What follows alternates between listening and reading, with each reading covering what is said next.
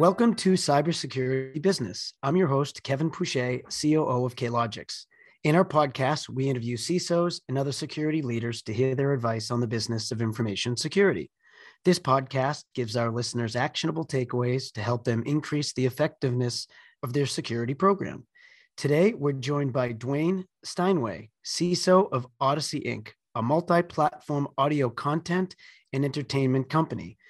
In this episode, we will be discussing artificial intelligence in machine learning and how they're impacting security programs. Dwayne, thanks so much for joining us today. Yes, thanks for having me. Pleasure to be here. So, Dwayne, before we get into the topic at hand, uh, just a little background on yourself. You've been at Audacy now for about two years, um, and I'm curious uh, on your thoughts on what made Audacy make the jump to hire their first uh, bona fide security leader, as in you, as as their CISO, and and sort of from there, what were your priorities when you first started? So, sort of a two parted question. So the so the answer to your question, uh, put simply, security was decentralized. You know, Audacy, you know, is an extremely interesting and diverse technology company. We operate over 230 radio stations across 48 U.S. markets. We have several very large and rapidly evolving digital and multiple uh, and mobile environments. We have two amazing podcast production teams and a sports betting platform. And, and from my seat uh, as CISO, what I really see is an amazing and diverse technology company with a ton of very smart people. Um, and it takes a lot of moving parts to connect all of these various tech stacks. Uh, but unfortunately, without a unified security program, just like with any organization with this much tech, um, weak links can develop, and threat actors nowadays, especially, really know how to exploit those those situations. Um, yeah, so that that was the situation that the uh, the management team here at Audacy set out to address when they created my position in my role. Um, and my first priority when I joined the organization was a to get everyone sort of on the same page from a security program um, and mission perspective. And, and we set out very quickly to identify opportunities to connect all of these different platforms and solutions under a single, you know, threat monitoring and threat detection, uh, you know, program. so we're collecting information from every corner of the environment. We're, we're introducing it to into a, a central place where we can analyze it uh, identify threats and anomalous behavior and, and respond to it the way security programs should, we, way SecOps teams should, you know, and intervening if there's a threat or, you know, solving problems as we see them develop. So that was my first priority joining the organization. So awesome. Okay. Well, thanks for the background and congratulations on uh, uh, on your run there. So, artificial intelligence and machine learning. We've conducted uh, hundreds of interviews with different CISOs over the years. You know, I remember specifically being out at RSA. This was right as the pandemic was starting, right beforehand, two years ago, and AI was was one of the biggest buzzwords that uh, people kept uh, coming in and telling us was was sort of trending information coming out of RSA. But people didn't really have quite an understanding was this marketing was this hype or was this truly built into the technology as an advantage so from your perspective can you sort of start out by defining ai and machine learning as it relates to cybersecurity that is such a fantastic question and i wish there was a solid simple answer but mm-hmm. i think the way i approach it if i when i think of ai you know, mm-hmm. outside mm-hmm. of security, broadly speaking, I think of bots, and that's just kind of where I come from. You know, mm-hmm. as being a security professional and, and, looking out across different organizations and the way they're trying to apply AI, what I typically see develop out of those initiatives are bots, uh, where you take a traditionally manual process that requires some form of, you know, qualitative analysis or human input, and and you try to automate that process with software that produces the same result, maybe, or maybe a better result but mm-hmm. generally the same. And maybe you do this without fundamentally changing the process itself. You know, you're basically swapping actors to to either create a you know a, a, a product that you know is business enabling or business advancing, right? Um, security teams don't typically operate, in my view, the same way a normal business unit would, right? You know, we don't necessarily produce products. What we do is provide generally services and organizations that follow standards like NIST or ISO, you know, you kind of know what I'm talking about. There's a laundry list of things that security teams have to do, you know, for an organization as a service, like uh, change management, configuration management, ensuring those programs are in place, you know, threat management, risk, and so on. Um, so, but there isn't really in that mix a real product that is business advancing, with one exception, in my view. Mm-hmm. Um, all security programs, and this is what we've been doing since the beginning, since information security was called information security. You know, we've been producing countermeasures, right? Um, it, this, this this concept started the first time the first firewall was implemented, and they're blocking, you know, malicious traffic or unwanted traffic from entering an environment. It's a countermeasure. You know, you know, when you apply a rule that prevents a phishing message from, you know, entering someone's inbox, right? These countermeasures are, you know, the things that the products that we produce for our organization to, you know, protect the organization and reduce risk. Um, and the countermeasure is basically something that you apply to, to eliminate a threat. Um, unfortunately, threats has become a really broad spectrum, right? There's the easy stuff, low-hanging fruit that we've been that we're accustomed to dealing with every day, and we do it tens of thousands of times a day, you know, in, in malware and such. But then on the opposite end of the spectrum, these threats are quite evolved, and they're getting more and more sophisticated and exotic. And now a threat could be a piece of malware, or it could be uh, a, a, an external actor who has a privileged credential in your environment, and he or she is moving throughout your environment with malicious intent, but doing it in a way that looks almost indistinguishable from an administrator of yours, right? Those threats are the things that are existential now to organizations, and those are the things that are causing the most harm to organizations. And I think that's where AI is really um, starting to be applied or should be applied in identifying those those exotic threats and dealing with them with countermeasures the same way we do for the basic stuff that we've been blocking, you know, since the so it's your belief that overall AI is having a positive impact on people in cybersecurity as countermeasures. Correct. It is uh, to an extent, and that's I think it's only going to get better over time as as we become more accustomed to using it and applying it in the right way. Well, let me ask you this. Alternatively, aren't sort of the bad actors, the adversaries, aren't they using AI for malintent? So absolutely, data collection right now is, I think, the name of the game for adversaries. They're collecting as much open source information as they can to profile potential victims, organizations that they can uh, that they can uh, compromise, right? And they're using analytics just the way we would to, mm. you know, for our own business purposes to identify potential, you know, potential targets for their activities, right? And they're getting more and more sophisticated in doing it. And you know, you have to assume that these threat actors know your internal processes or what you might do as an IT organization as well as you do, because most of them maybe have some experience doing that themselves in professional life. So they know what to look for in organizations. I think that's why we see threat actors when they do enter an environment they gain access to internal infrastructure, they, why they move so quickly because they know right. your processes about as well as you do. So when it comes to different spaces, different programs within cybersecurity. Um, what programs or areas do you think benefit from the most utilizing AI or machine learning? Could be a program, could be a space like at the endpoint or insider threat. What space is benefiting the most from these technologies? Right. So the good news is most of our tools, if we're if we're purchasing modern security products, endpoint mm-hmm. protection products, or SIEM tools, these already come pre-packaged with machine learning capabilities. They're already there and in mm-hmm. and in and in the market, right? Um, mm-hmm. It's just that security teams need to be committed to enabling those features and using these tools to the to, to the fullest extent possible, right? You don't want to leave anything on the table uh, if you purchase an endpoint, especially endpoint protection tool. You don't want to leave anything on the table from a you know per, you know blocking and, and policy enforcement perspective. Um, so that requires that security teams, when they pick up these tools, either they go they go read the manual, make sure they mm-hmm. understand what that tool is capable of doing, and they turn it on, or they reach out to their TAM or support teams, uh, make sure that they understand the tool's capabilities and they're and they're and they're fully utilizing it. Um, but the good news is that it's out there. These tools do this work um, uh, for us already.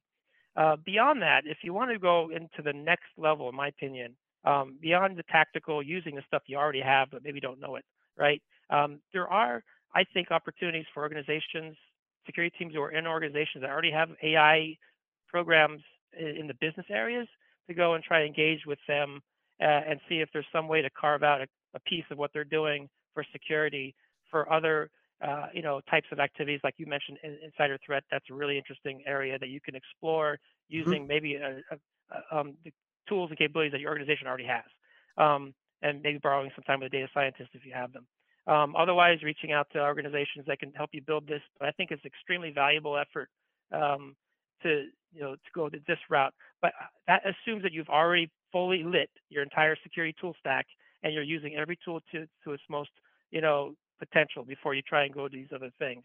Uh, but I think there's a lot of value in doing that too. Do you find since um, AI and, and machine learning are, you know, buzzwords and, you know, people's heads tend to turn when you use terms like that, is it easier to justify tools that have a high degree of AI or machine learning when it comes to getting additional funding from from the board?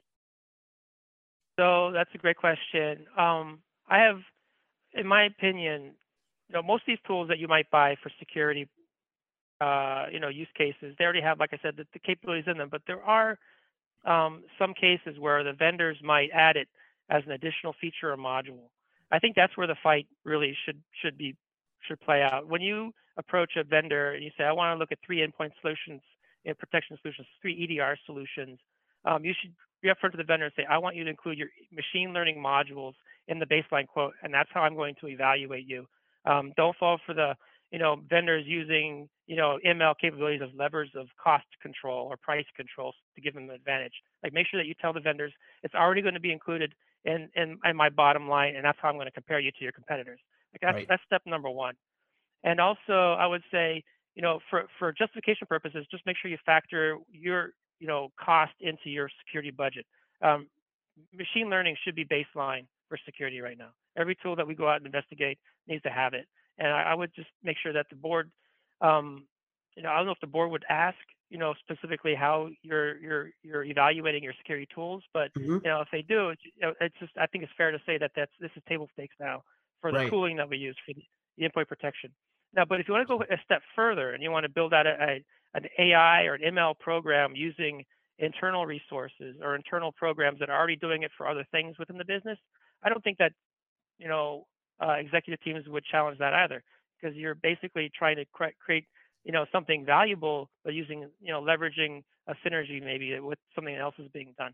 There there may be some conversations you'll have to have with executive teams or maybe the board and getting additional funding for a data scientist or somebody to do additional AI work outside of the tooling that you have, but I, I don't think that'd be a hard sell, um, especially if you articulate it in a way that you know describes its value to the organization. I think the most uh, the the thing that I would look for and and really uh, be excited to build, and what we're building now internally, is um, a, a, data analytics capability to identify our own internal situation awareness. You know, to build our situation awareness, improve it.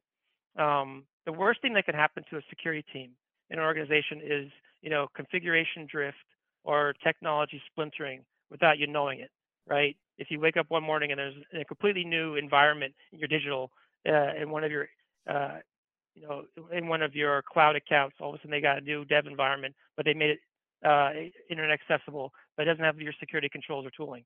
Like that's the worst case scenario for a security team. And if you have a analytics capability internally that collects all of the configuration information for your environment, uh, all the change logs, and you know, pro, uh, you know, posture assessment, uh, you know, information coming into that one place, and if it can tell you based on the baseline of your normal environment, your machine, through machine learning, you baseline your environment, it can tell you when there's a change, a spike and change occurring. Uh, that's insanely, for me, valuable for security teams to have that that heads up that hey, my my environment just changed and there might be a problem now as a result. So, right. So you and I are sitting here doing this podcast comfortable in our offices, but you know, we also live in the real world and and what's happening in the real world with Russia and the Ukraine, cybersecurity is is become a, a, a part of this.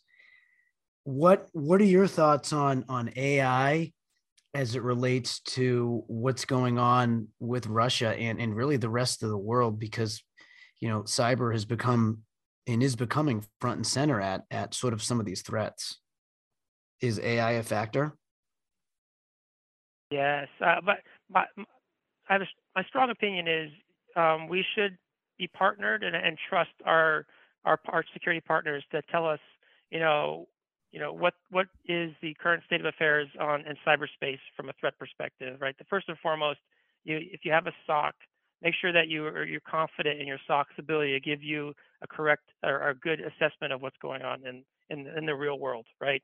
Mm-hmm. Um, likewise, you should also be connected with Microsoft if you're Microsoft Shop or AWS. There's all kinds of threat advisory services, you know, that might be already part of your existing infrastructure that you can take advantage of to make sure you're getting a big picture, right? Uh, I wouldn't try to focus internal AI efforts on understanding external threat landscape. I would okay. leave that to the partners. Um, I would certainly, though, make sure that, like I said, internally you have a good situation awareness of yourself. You're self-aware and your environment, and you know what your posture looks like. And in situations like this, you would not be. I, I think you would not be um, wrong to decide. I want to create a, you know, a worst-case scenario, you know, configuration for my environment. Mm-hmm. You know, mm-hmm. if things go, you know, go south out externally. If there's a if there's a broad cyber uh, attack occurring across multiple industries, so for for example, you know, you could take your your threat, your posture, your your situation awareness, your you know, you know, you could decide which parts of my environment are not mission critical, mm-hmm. right? If I have dev, developer, UAT, QA test environments that maybe, you know, aren't really needed, maybe we, you know, shut those down. You know, if there is an attack occurring on the internet, uh, maybe we do reduce our, you know, footprint of critical critical privileged users down to critical staff only. You know, you know, taking your your your overall security architecture and configuration and reducing it to critical, you know, critical mass and make sure that the, um, you know, the executive teams, everyone agrees that this is what we should look like if we're having a cyber attack. We don't want to shut everything off, but maybe we can shut a few things off and reduce risk. I think that's where you should, you know, focus in times like this, my opinion. Okay. So I, I guess what I, would like to ask for my last question, it's typically a forward thinking question, Dwayne. And I think it's really interesting with this conversation because I think uh, technology and AI, especially in, in our world of cybersecurity, has has been evolving at lightning speed. So, I guess what are your thoughts at geez five years down the road, and, and where do you see the role of of AI and machine learning playing in cyber? So I think two things the, the capabilities of the tools that we use today, we depend on like EDR, for example, endpoint detection response mm-hmm. tools. They're going to get better at, at, identifying patterns of behavior that are malicious. Um, and I think that's just going to improve, right? So we become even more confident tomorrow in the, the abilities of these endpoint solutions to prevent threat actors from moving, you know, throughout our internal environments, right? Uh, likewise, I think that um, posture assessment tools for cloud environments are going to get better. We're going to find better integrations between these EDR solutions. We're going to get EDR-like capabilities in pod environments and, like Kubernetes environments. We're going to see the same kinds of you know blocking and tackling in those environments. We already are kind of seeing that today as we would on our executive laptops with EDR. So I think that's only going to improve, and the uh, the um, accuracy of these tools and their, and their the way they apply countermeasures will only will only get better. Um, so that's that's naturally going to happen, I assume, right? Um, but I also think that organizations are going to probably find use cases internally for AI using, like I said, internal projects or uh, other things um, outside of the tooling to identify things like insider threat or configuration drift, right? I think those are the two things that organizations are going to find a way to you know, to develop internally, or there may be vendors out there that can do it. Right now, there are a few vendors that claim, you know, cloud posture assessment, for example, is a is a developing area where organizations are uh, developing ways to identify changes in our digital environments or AWS uh, and other environments. Um, I think those are going to improve, but I think what we really want is a comprehensive solution that is, doesn't just focus on cloud, but also gives us additional visibility into on-prem infrastructures too. That's going to be a hard thing for a vendor to come in and do fully, right, right, and, and cheaply. But I think that's where we should be heading, or we should try to head down the road. You know. Right. Well, Dwayne, you are a wealth of information on this this topic. This was this was really great. Um, you know, thanks for taking the time to join us. You know, we appreciate your time, your insight. Uh, you know, as always, I, I know our listeners will benefit from from your perspective on AI and machine learning. It was uh, it was it was great to, to listen to from my perspective. Uh, so so pleasure. Thanks for joining us. And and as always, uh, our listeners can learn more about this episode and other CISO interviews on our website, klogixsecurity.com forward slash podcast. Thanks, Dwayne. It was a pleasure. Thanks for having me. It was great.